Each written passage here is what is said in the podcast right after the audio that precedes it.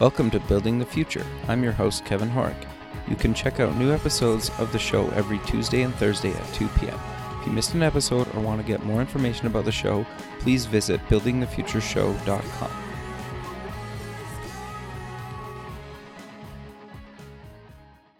Season 1 of the TV version of Building the Future is now streaming online at buildingthefutureshow.com. Welcome back to the show. Today we have part two with Mike Lingle. If you missed part one, you can go to buildingthefutureshow.com and uh, listen to it there. Mike, welcome back to the show.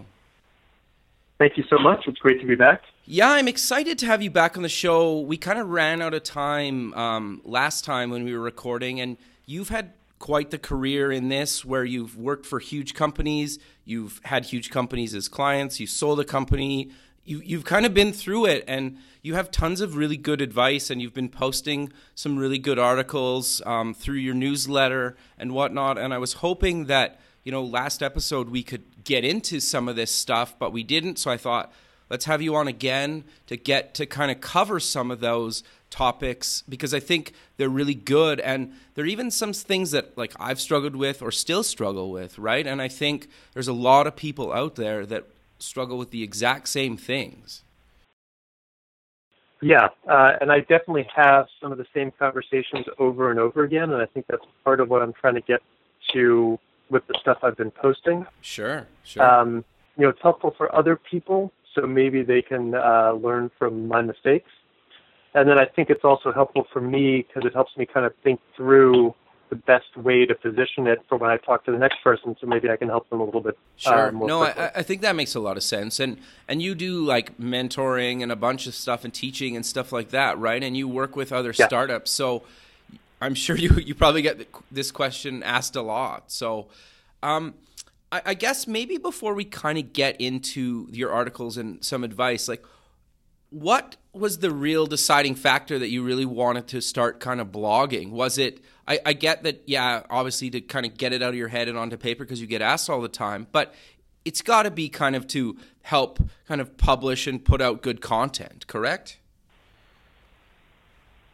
Yes, absolutely. Um, and it's sort of a it's sort of a positive, virtuous okay. cycle. Um, and there's really there's really a few different components to it. You know, it, it all stems from doing my own, you know, having run my own business and continuing to run my own business because this consulting sure. is essentially a business. Uh, talking, so I run into challenges just doing that, the same challenges that everyone else runs into. Talking to entrepreneurs, I spend most of my day in conversations with them, either just, you know, uh, looking at pitch decks or offering you know, sometimes people just ask me for advice. Sometimes it's in a consulting format. Uh, I've been teaching, uh, which is similar to consulting but a little bit different. Um, you know, working with an accelerator here in nice. Miami called Venture Hive, uh, and that's been terrific. Um, and the nice thing about the mentoring versus the consulting is I can I get a window into more startups at sure. once, and I really I really like that ability to expand my view uh, and I like being able to help more. No, people. that's awesome. Uh, and then the it, it's been great. It's been a nice sort of um, extension of what I've been doing. And I find the writing does a couple things. One, it helps me reach sure. even more people, um, you know, even broader than who I can talk to in person. Uh, two, it really helps me think things through again, so that um, when I'm in, in a conversation with the next person, I really have, I really understand, you know, I've taken the time to sort of think it through and figure out how sure. it, how it works. Uh, so it's easier for me to explain. You know, and then yes, absolutely. Um, you know, I'm I'm trying to get my name out there, and that's sure. definitely part of it as well. Uh, and those are kind of the pieces. And I, I guess what I've found from especially the teaching and the consulting, you know, I spent years running my own startup, and a lot of that I was doing what everyone else does. I had some experience, but I was making up a lot of it as I went along, and I had advisors I would turn sure. to when I had questions. And you know, in the past in the past uh, year, when I've started teaching, I find uh, that there's gaps in my knowledge or stuff that I did that worked, but I don't necessarily know that it's the right thing to do. I just sure. made it work for me. So, so I find what I do with the mentoring, uh, and it really started. You know, Venture Hive is a curriculum. Um, they've built out a whole a whole curriculum, and each week has a different theme. Uh, and they're actually look, they're actually starting to power some of their accelerators Right. with the content. Uh, but their curriculum is really good. So what I found when I was mentoring um, was I was going through their curriculum in advance of the Ah. class, and a lot of stuff I knew, a lot of stuff I'd done, but I was always I mean, there's always Sure. more to learn, right? Uh, and that you know, I also read I probably Oh, read wow. a book a week um, most of them around business or startups or whatever. So I'm just constantly integrating new material into what I into what I into what I know, and then I'm always Sure. talking to startups. So the stuff I'm learning combines with my experience, and uh, you know, over time, I just get better and better and better because I've got both the experience Sure. and the theory. But I find I got to keep sharpening the, Sure, the and- set. but I know? but I also think that's really good advice in itself, right? Because you've been through it, you've sold a company, and you're still hustling and trying to learn. And you like you just said, you you're still reading books on this stuff because you're constantly learning, right? And I think that's super important to stress again. Yeah, uh, you know, and I find, uh, again, there's always more to learn, and there's always a better way to do things, and there's always a way to optimize, and there's always stuff that I don't know. Um, yeah, and I find, I don't know, even a book a week, I have a backlog Sure. of stuff I wanna I wanna read. Um, and I think you know we've all we've all Sure. read the Lean Startup, right? Um, or at least hmm people have heard of it. Uh, and so I went back and read The Four Steps to the Epiphany, which came out. Um, it was written by a guy named Steve Blank, and it was it was written before the Lean Startup. And uh, Eric Ries, the guy who wrote the Lean Startup, was actually a student of Steve Blank's, and built on his work to um, create the Lean Startup. And so the Steve Blank stuff is really great. Um, it's a little harder to it's a little less actionable because Okay. it's kind of complicated but he makes some really interesting points um, one of which is that you know your your real competitive advantage as a small company is your ability to Sure. make decisions quickly so you need to build an organization that's taking in information and learning quickly and then making decisions quickly um, and that's how you really beat Sure. your competitors. Uh, and he makes the point that um, you know you can structure your company and you want to structure your company different than a than a larger established organization, and that oftentimes if you hire big executives from big companies early, they can't actually operate um, in that environment particularly well because they're used to a different uh, Sure. they're used to more structure and Sure. slower decision making and more Sure. resources. So then you have a lean startup that built on that. Um, and then recently I've been reading, uh, there's a guy named Ash Maurya who wrote a book called Running Lean a few years ago, and he's got a new book that just came out a couple weeks ago Okay. called Scaling Lean. And he's building on both of those guys. Uh, and I'm finding his stuff to be a lot more, way more actionable even than the lean startup. Uh, and he's got some great shortcut tools. Uh, so there's a one-page document called a Lean Canvas um, that came from something called a business model canvas. Uh, but Ash Maurya turned it into the Lean Canvas, which is basically a one-page document with uh, a few boxes in it, and you can map out your entire business model. And then you can discuss that business model with um, with other people quickly. You can iterate it quickly because it's just basically bullet points on a page, and it tells you basically it tells you what hypotheses you need to go test. Who is your customer? What are their pain points? Will they, you know, will they uh, react well to your solution? Will they pay the price you're acting you're asking? These are all things that are guesses that Sure. need to be verified. No. So that's a tool I wish I had when Sure. I've been running my company, right? Um, I was able to, you know, run companies without that tool, but it's so much quicker and easier, and I'm really using that a lot more, both for my own business and in the and with the Sure. businesses I'm working with. So there's, I just find there's stuff like that just lying around out there that um, that I want to bring in and incorporate and optimize so that I can be more effective with with the companies that I talk to, and then that's information that I can just pass along so anyone else. I mean, Ash Maurya is obviously passing it along as well because it's his thing, but I can pass it along to to my circle and and help them speed up uh, their ability to Yeah, to no, no, that makes a lot of sense, and I, I think it's kind of interesting because I know at least where I live right now, um, we're kind of in quite a bit of a recession. Um, where I live is a lot of kind of it's a big government oil and gas kind of um, town, and um, I know there's a lot of companies locally that are doing kind of service work, whether they're the agency type um, or they're maybe even just like a web shop and they're looking to kind of get into doing their own startup or even just like working with a client of theirs to turn maybe a project that they're working on or a product they're working on actually into a company on the other side where they partner with their client and kind of release it to that. And i, I think your your uh, last couple articles kind of really resonated with me in that because and I'm sure there's a lot of companies out there across the world that are you know maybe trading time for dollars and they're thinking like how can I maybe build a product on the side or transition to eventually building that product full time and kind of maybe weaning off the client work a little bit or maybe still doing some but kind of having a product.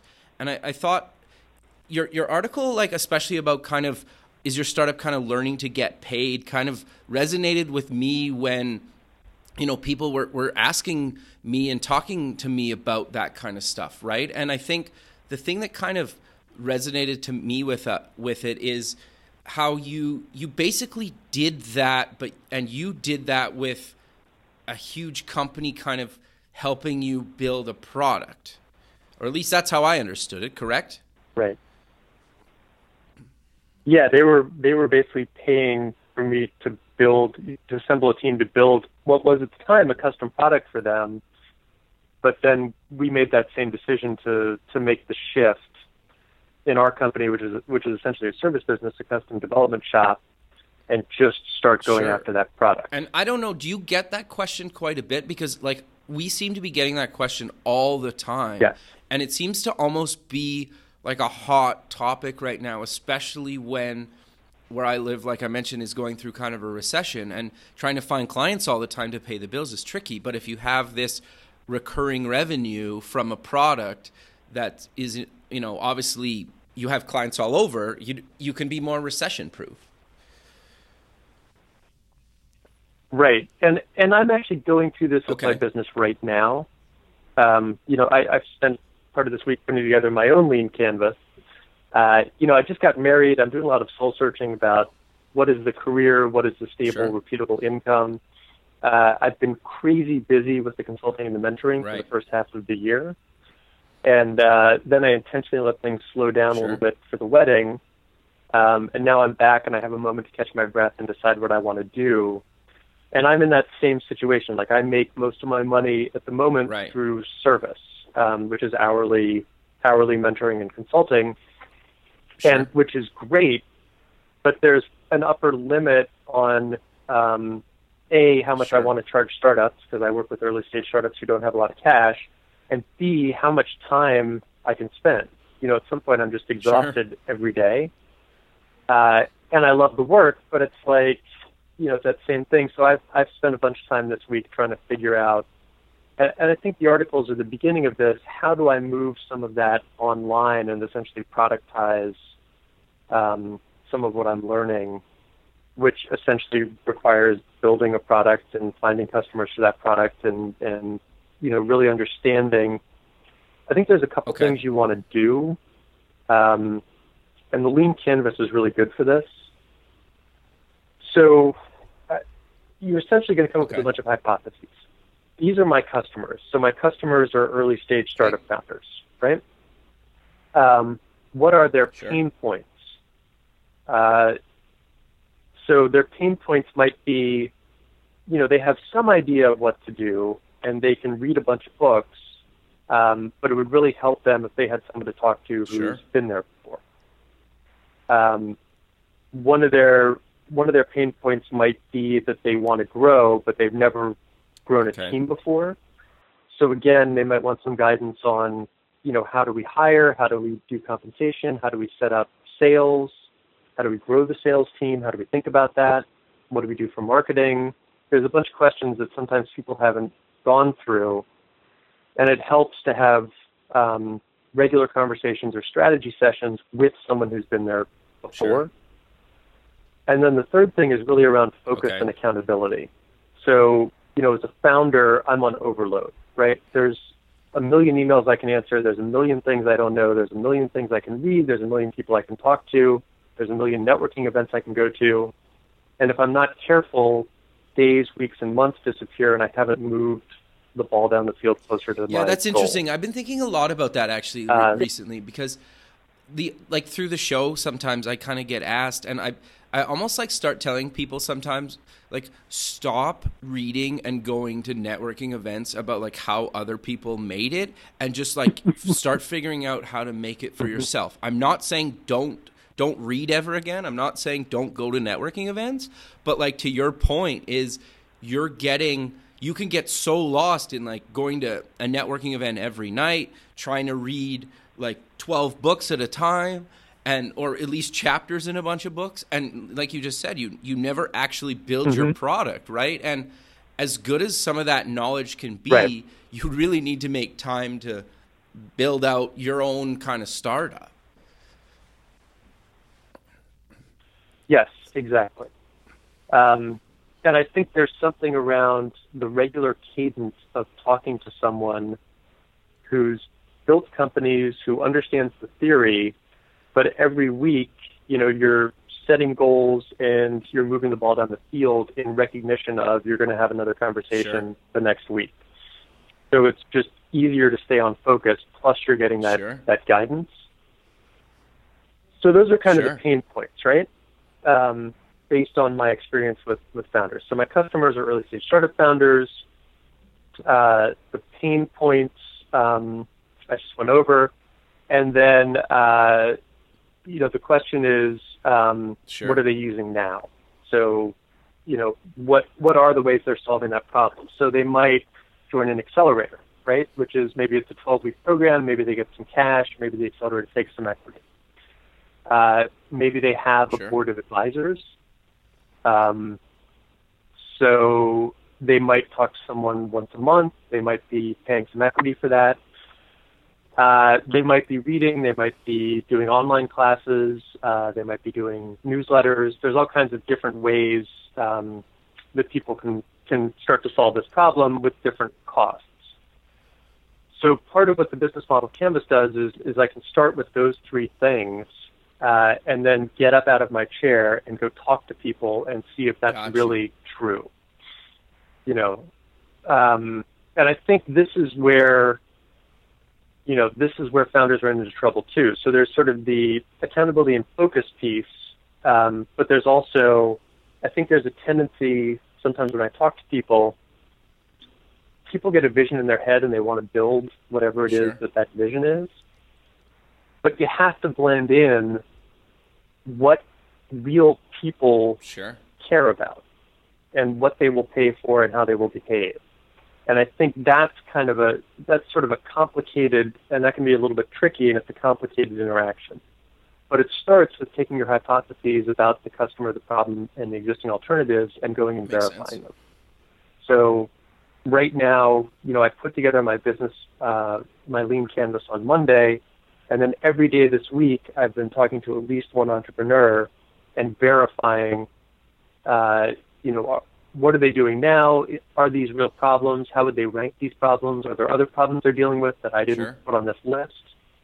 Um, and trying to get a sense for, you know, can I dial in the customer segment a little bit more? Um, and one of the things that's come up in the past week is it's not necessarily just early stage founders. It might be founders with a little bit of um, of uh, external validation. So it might be founders who've been accepted to accelerators or incubators or out of that program and are looking gotcha. for continuing guidance.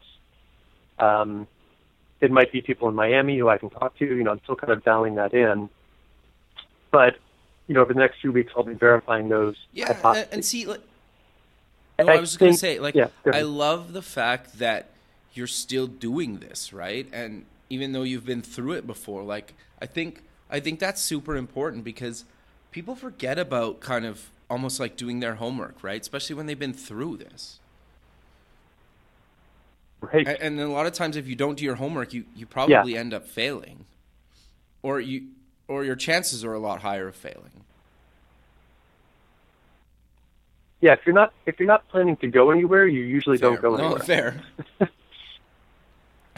it, it, sounds so simple, but um, yeah, but it's totally true, and I, I run into this a lot. But then the question is, how do you how do you set the how totally. do you set the goal? And I think traditionally we've used business plans, we've used pitch decks, we've used executive summaries, we've used spreadsheets and charts, and we've held it in our head. And what I like about the Lean Canvas is it's something that you, know, you can put together in an hour, and then you can immediately go sure. talk to people about it. You know, so I can review my business plan with people, or I can pick just the pieces that I want to talk about Got with you. Right, customer. and then that kind of leads to if you can get your first customer as early as possible – then you know and even if you're not making tons of money off of it especially if you're if you're just starting up and you're still working full time or or you have kind of a part time at least or something right you can at least start validating your idea right. and then um, kind of to your other your other kind of article about how you're you're like is your startup kind of learning to get paid right i think your first and kind of third article really kind of work together nicely in that sense where once you figure out kind of how to learn and get paid, you need to kind of keep learning to still keep getting paid and recruit more customers, right? And right. it sounds crazy, but it, it's so kind of like a simple thought. If but if you don't think about it like that, and I think especially kind of outside the valley, you really need to think like that, right? And I think there's so many articles coming out of the valley, like you right. should be the next Instagram. It's like sure, everybody wants to be the next Instagram, but you can build a really good business in industries solving a real problem, making real money uh, if you kind of figure out early on like how to learn to get paid and then keep learning to keep getting paid. Right. And I think that's really what a business is, is it's a money making enterprise that delivers tremendous value to customers such that they are willing to pay sure. you to solve their problems. That's what a business is, and the money raising is a distraction. You know, and I think that I think that people see the money raising, they're like, oh, if I just raise this money, then it'll all take care of itself. But but sure. that's not true. You know, you still you still at the end of the day need to right. build a business. Um, and in some ways, it's actually easier to build a business without all the resources and the distraction of sure. raising the money. And I think, I think what I really like to see and, and what I, you know, what I think makes the most sense is build a working business model. Um, and this is one of the things that Ash Maurya really pushes in running lean and scaling lean. What you're building is a working business model. You're not just building an app or a service sure. or a product um, and that working business model requires you to deliver value to customers, to receive value in return, and to make sure that the value you receive is less than your costs. Uh, and and if you can build that and show that people are really using this thing, then it makes sense to raise money and use that money as fuel to power the rocket ship using the engine right. that you've I, already I think built. That, that's interesting because you mentioned kind of the story of like Tony from Zappos in in one of your articles, and I thought I it's been a long time since I've heard that kind of story, and I think that's basically what he did is what you're just describing.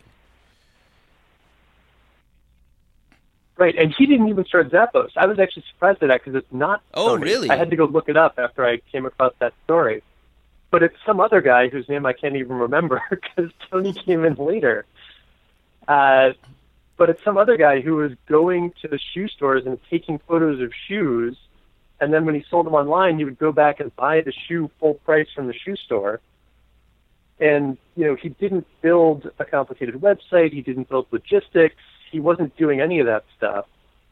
Whereas I think, um, you know, I think a lot of founders people starting startups are like, oh, I'll raise the money and build the logistics system, and then I'll sure. have this big company. And he basically started. He it cost him basically nothing, right, to start that or to do that, right? right? And and and they what they sold Amazon for what a few billion dollars. I can't remember the exact number off the top of my head. Yeah, like a, I think it was like one. I think it was like one point yes. one billion or something. Yeah. I mean, you know, enough. yeah, we, we always joke that that guy's probably eating the blue box of Kraft dinner. You know. Right, right, exactly. uh, and there's another book I've read um, that's that's called the okay. $100 Startup. Uh, that's written. It's essentially uh, it's a blogger who got excited about this topic and went out and interviewed 1,500, um, you know, small business founders uh, who were usually selling sure. stuff on the internet, um, but not necessarily and they all started their businesses for less than a hundred bucks, and they all have, you know, they're all supporting themselves right with it. Um, it doesn't mean that they're selling Amazon to Amazon for a billion dollars, but they started from this concept of I'm going to have customers and they're going to pay me, sure. and then they grew from there. Um, and he really gets into the nitty gritty of like how did they do that? Okay, sure. No, I I think that's awesome, right?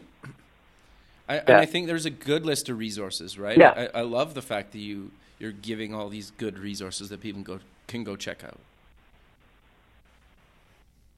Yeah, because I certainly don't have all the answers. Um, you know, part of what I'm trying to do is just leave a trail that anyone can follow, uh, and part of what I'm trying to do is take some of what I'm seeing, you know, both what I'm taking in from reading and from conversations with entrepreneurs, and package that into these articles so that the most useful stuff is easily accessible. Sure. No, I, I love that. And that's partly why I wanted to do kind of a second episode with you because you're in there, you're talking to people, you're doing it yourself, you've been through it.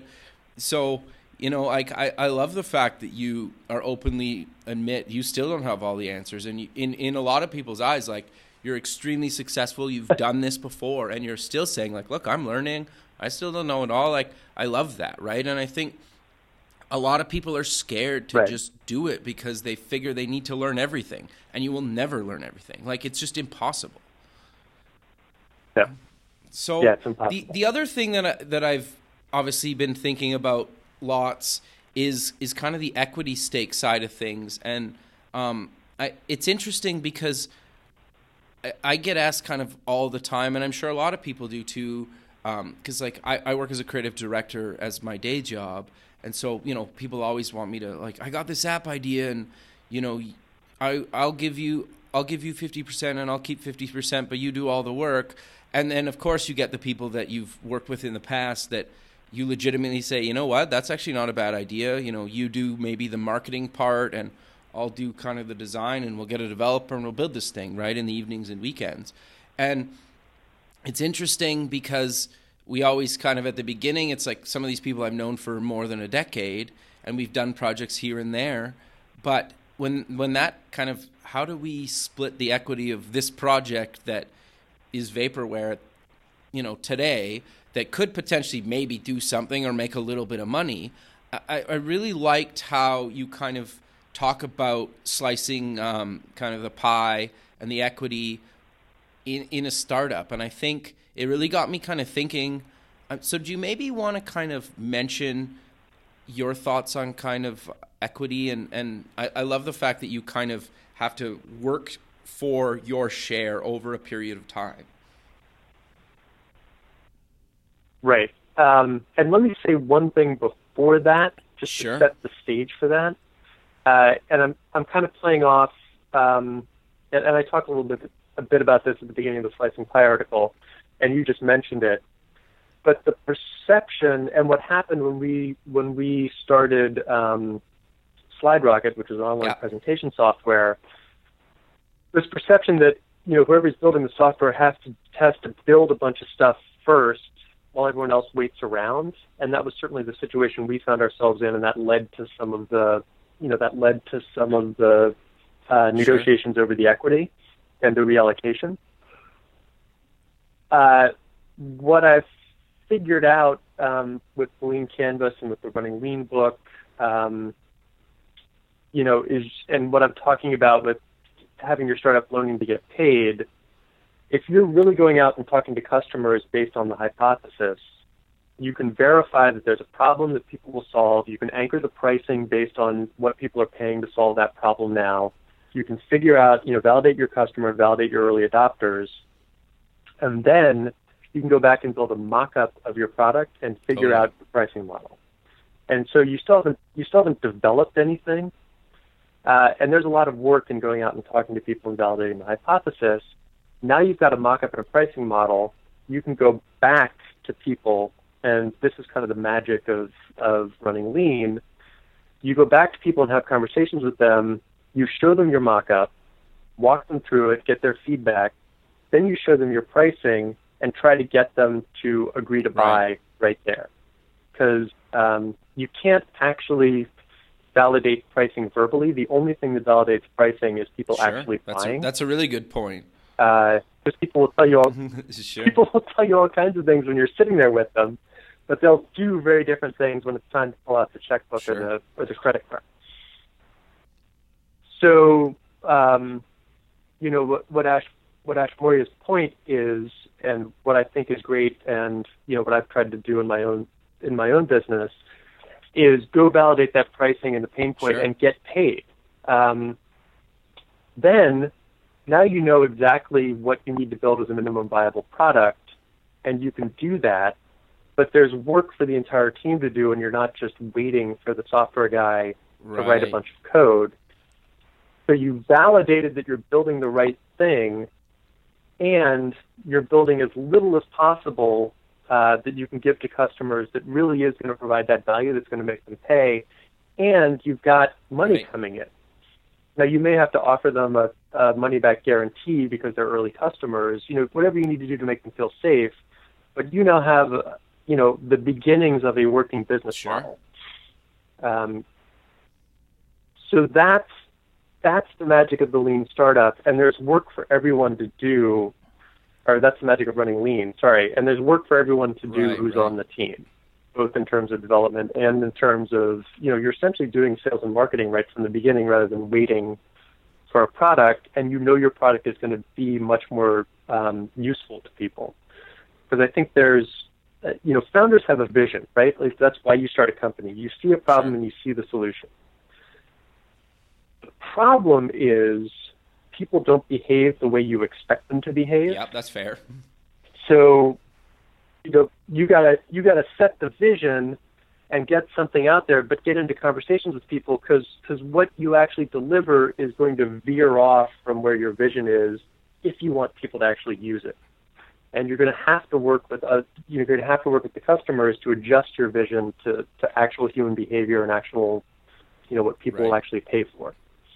And so you want to get into those conversations as soon as possible before you've built anything, uh, and certainly before you've built anything complicated, because it gets harder and harder to change uh, change the direction of the ship once you're sure. under full sail. And, and, I guess that makes a lot of sense because then you okay. have everybody almost hitting the ground running, working towards their equity share almost from day one. Correct? Yes, and that takes us gotcha. back to the slice no, of no, pie. So I just I want to, that was great. I just want to say there's work for everyone, and, and, that's one of and that's one of the things I didn't know. I didn't know yeah, there was I, I would have. I wouldn't know that either. You know, and I, I think that's important. uh, if you're doing it right, there's work sure. for everyone from day one. So, and and I think so. Here, here are the conversations I've had with entrepreneurs, and here's some of the okay. stuff I've done myself. Um, you know what what we did with one company was we had a verbal agreement but never signed anything. And guess what? Things changed and you know one person wasn't contributing one person thought they were contributing more. And so we you know a year and a half later two years later we were going through this agonizing process of figuring it out after we all already right. thought we had a verbal agreement. Sure and I can imagine. uh, So that's bad because people really do contribute different amounts once you Sure. get into the work phase. It's just the way things are. Uh, two is we, um, you know, I, I see people do vesting schedules, and I think that's great. And I think you absolutely need to have some kind of vesting schedule because if it's not working, you need to be able to um, ease someone out without them taking a giant chunk of the company. Right. I think that's really good advice. Uh, and the vesting schedule, and the vesting schedule does protect you from that. And sometimes people just don't know that. Uh, but you really do need a vesting schedule. Um, and I've I've had a ton of conversations with entrepreneurs who, and I've done this myself, who've given away a chunk of the company, and then they're like, "Wait a minute, I want it Right, back." right. You know, uh, right? Because this person isn't performing, or I mean, not even because they're a terrible employee, but something may change. You know, they're they may have an illness in the family, or Sure. you know, whatever. Yep. Anything can happen. So, um, but that's a really, even that, the vesting schedule is a really blunt instrument because it's binary. You're either in the company and you're vesting, or you're out of the company and you're not vesting. And those are your only two options. So there's not this fine grained, you know, stay with the company, but you're only working half Right. time instead of full time. Like that just, you know, the vesting schedule doesn't cover that scenario. And that's actually a very likely scenario. Like it turns out someone's not contributing as much as they thought they would, but, but they're still a key player and Right. they still want to be involved. And it still makes sense to the company for them to be involved. So what the slicing pie book does is get into that problem, um, which is really, you know, especially now that we're all distributed and you're not even necessarily sitting in the same office, people are contributing different amounts of hours, people have different skill sets, um, they're giving up different amounts of hourly compensation. You know, every hour I spend building a startup as a startup, I'm not getting paid a regular paycheck, and I may bill out at either a super high rate or a super low rate compared to other members of the, Sure. of the team. I may also be bringing cash to the deal. You know, one or more team members may be, may be paying the server costs or the computer costs or the marketing costs or the travel costs or whatever it is. Um, and there's all kinds of different of Sure. different inputs, right? So what Slicing Pie is trying to do is map that all out so that as you're going through that initial phase, you can have some sense of fairness. Um, and you set the rules in advance so everyone knows what the rules are. And as people uh, come into the team or as people maybe leave the team, you know, the rules are all set in advance. It's a much easier conversation because people people make decisions knowing what the ramifications are ahead of time Yep. versus that horrible cleanup Sure. process That makes a lot of sense. So, do you recommend then that people almost meet monthly or quar- quarterly to say, "Yeah, I earned my keep this month," for lack of a better term, or, or how do you kind of handle that? Because that's got to be a tricky conversation to have, right? Right. Um, and and you know the first Pie book is short, and uh, Okay. he gets into that. Um, but you can either keep hourly or daily or Gotcha. weekly timesheets. You know, if someone's if someone's really working full time, you can just or beyond full time, you can just credit them Right. a block of hours. Uh, I've been doing consulting for a lot of years, so you know I'm just in the habit of keeping timesheets. So I just track my stuff by hour by project anyway. Um, so that's usually what I do is I just I, I know how many hours I work Right. because I'm used to tracking it. Uh, again, it depends on the team and how fine grained Sure. you want to be. Uh, and I think each team is going to have its own cadence. Um, you know, I, I think the the core thing to take away is not necessarily the specifics of the solution, but that you need to set the rules in Gotcha. advance. So if it is a weekly meeting or a monthly meeting and everyone's submitting timesheets, that's the expectation in advance, and people know to do that, and they know that there's ramifications if they don't Gotcha. do that. And equity is particularly, you know, it's a particularly touchy subject. It's hard to talk about, um, and I think the nice thing about this is it gets it all out into the, out, out onto the table, at least at Right, the right. beginning. um, it still gets complicated later. Uh, you know, and I've seen all kinds of backroom dealings, and you know, i just I've just seen Sure, I all can kinds of imagine. crazy stuff. So there's time for that, but this keeps right, simple right, right. beginning. But I, but I think that's also super important because you could even tie shares to hours in a month, right? And you say like, okay, well, if uh, for this Yeah. is obviously not how it would be, but you could say like for every ten hours you you work, you get like a percentage or something, right?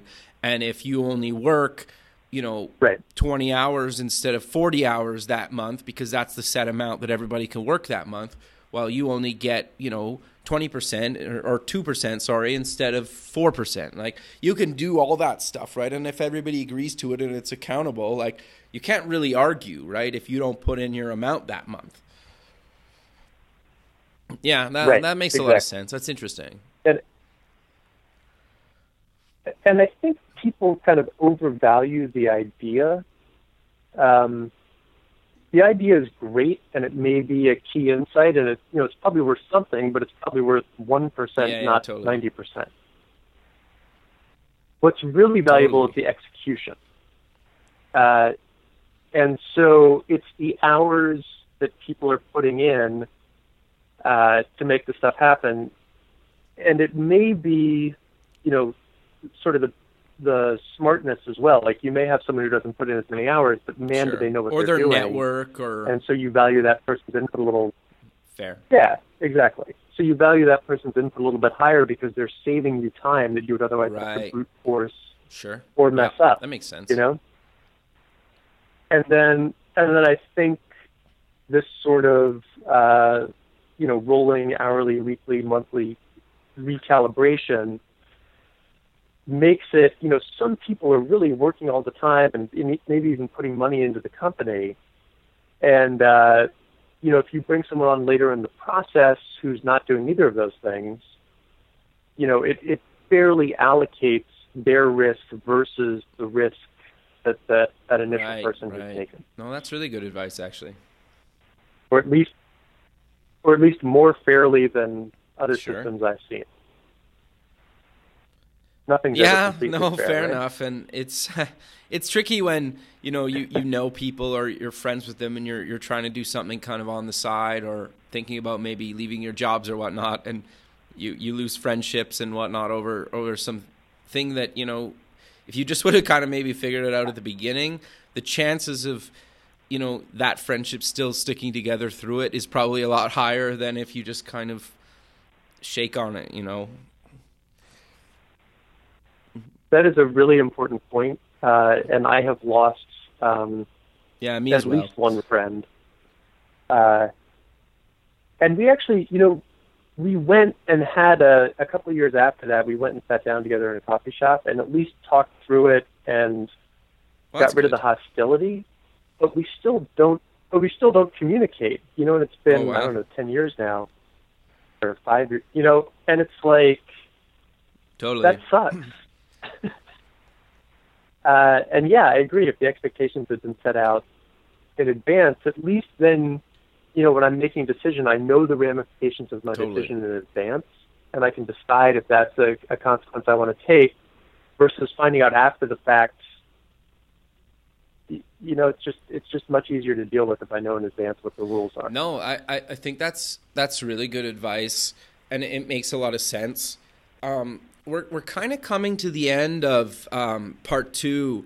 I'm wondering if we want to close the show with any other kind of advice or things that you see talking to startups that they're kind of maybe missing the boat on or, or not really understanding that you maybe want to kind of close the show with.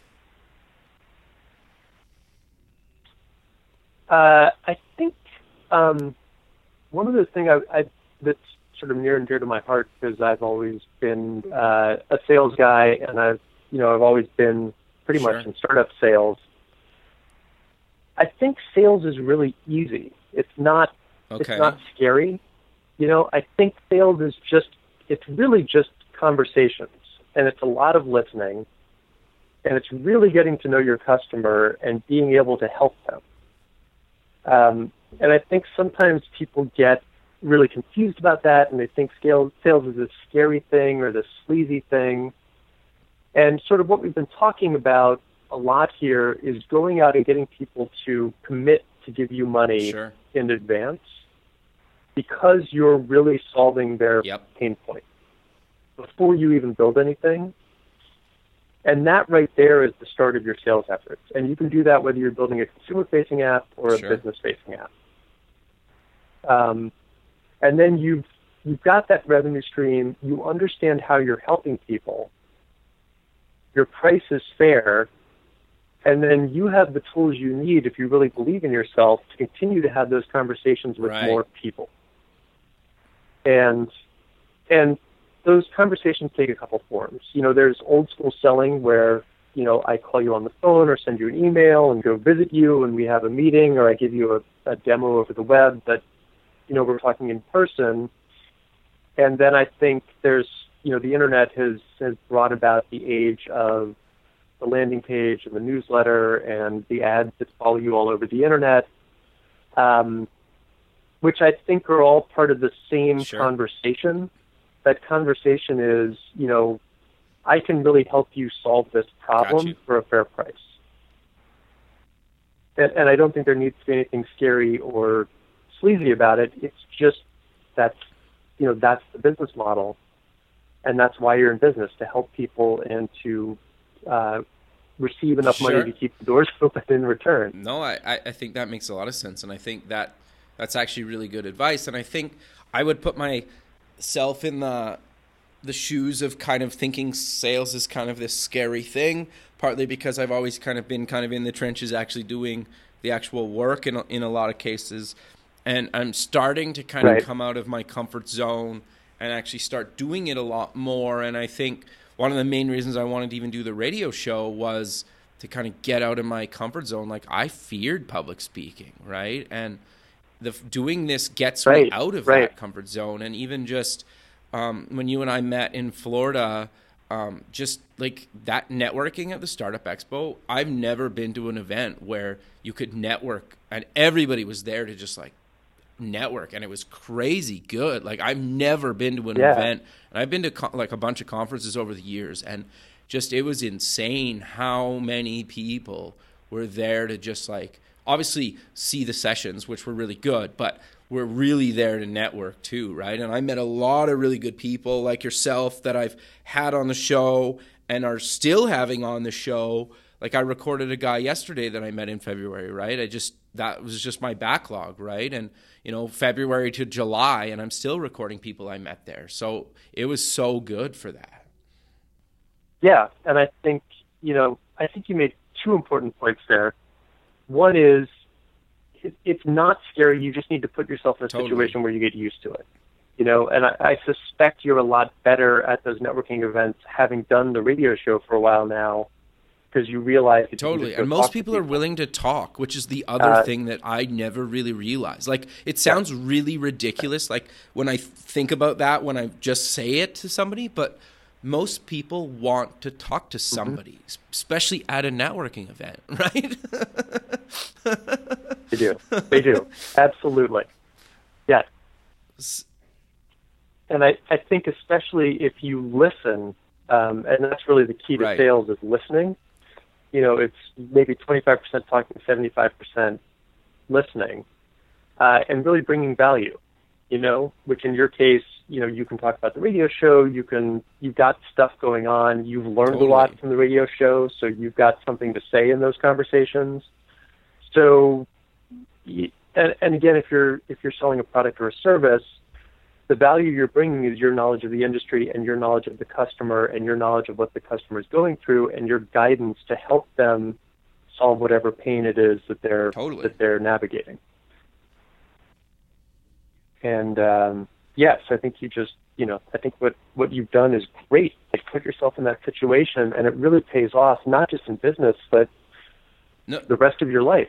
It's just easier to talk to people. And no, totally. And I. I- I think that I think when you're creating content and that you're putting it either on different mediums, I think the fact that you're like a content creator, and I encourage everyone to be content creator, and it the the thing that scared me even when I started blogging years ago is I was like terrified to post something I wrote. And I, I look back now and I was like, okay, in a year, what? Yeah. Maybe 10 people would have read a post. Maybe.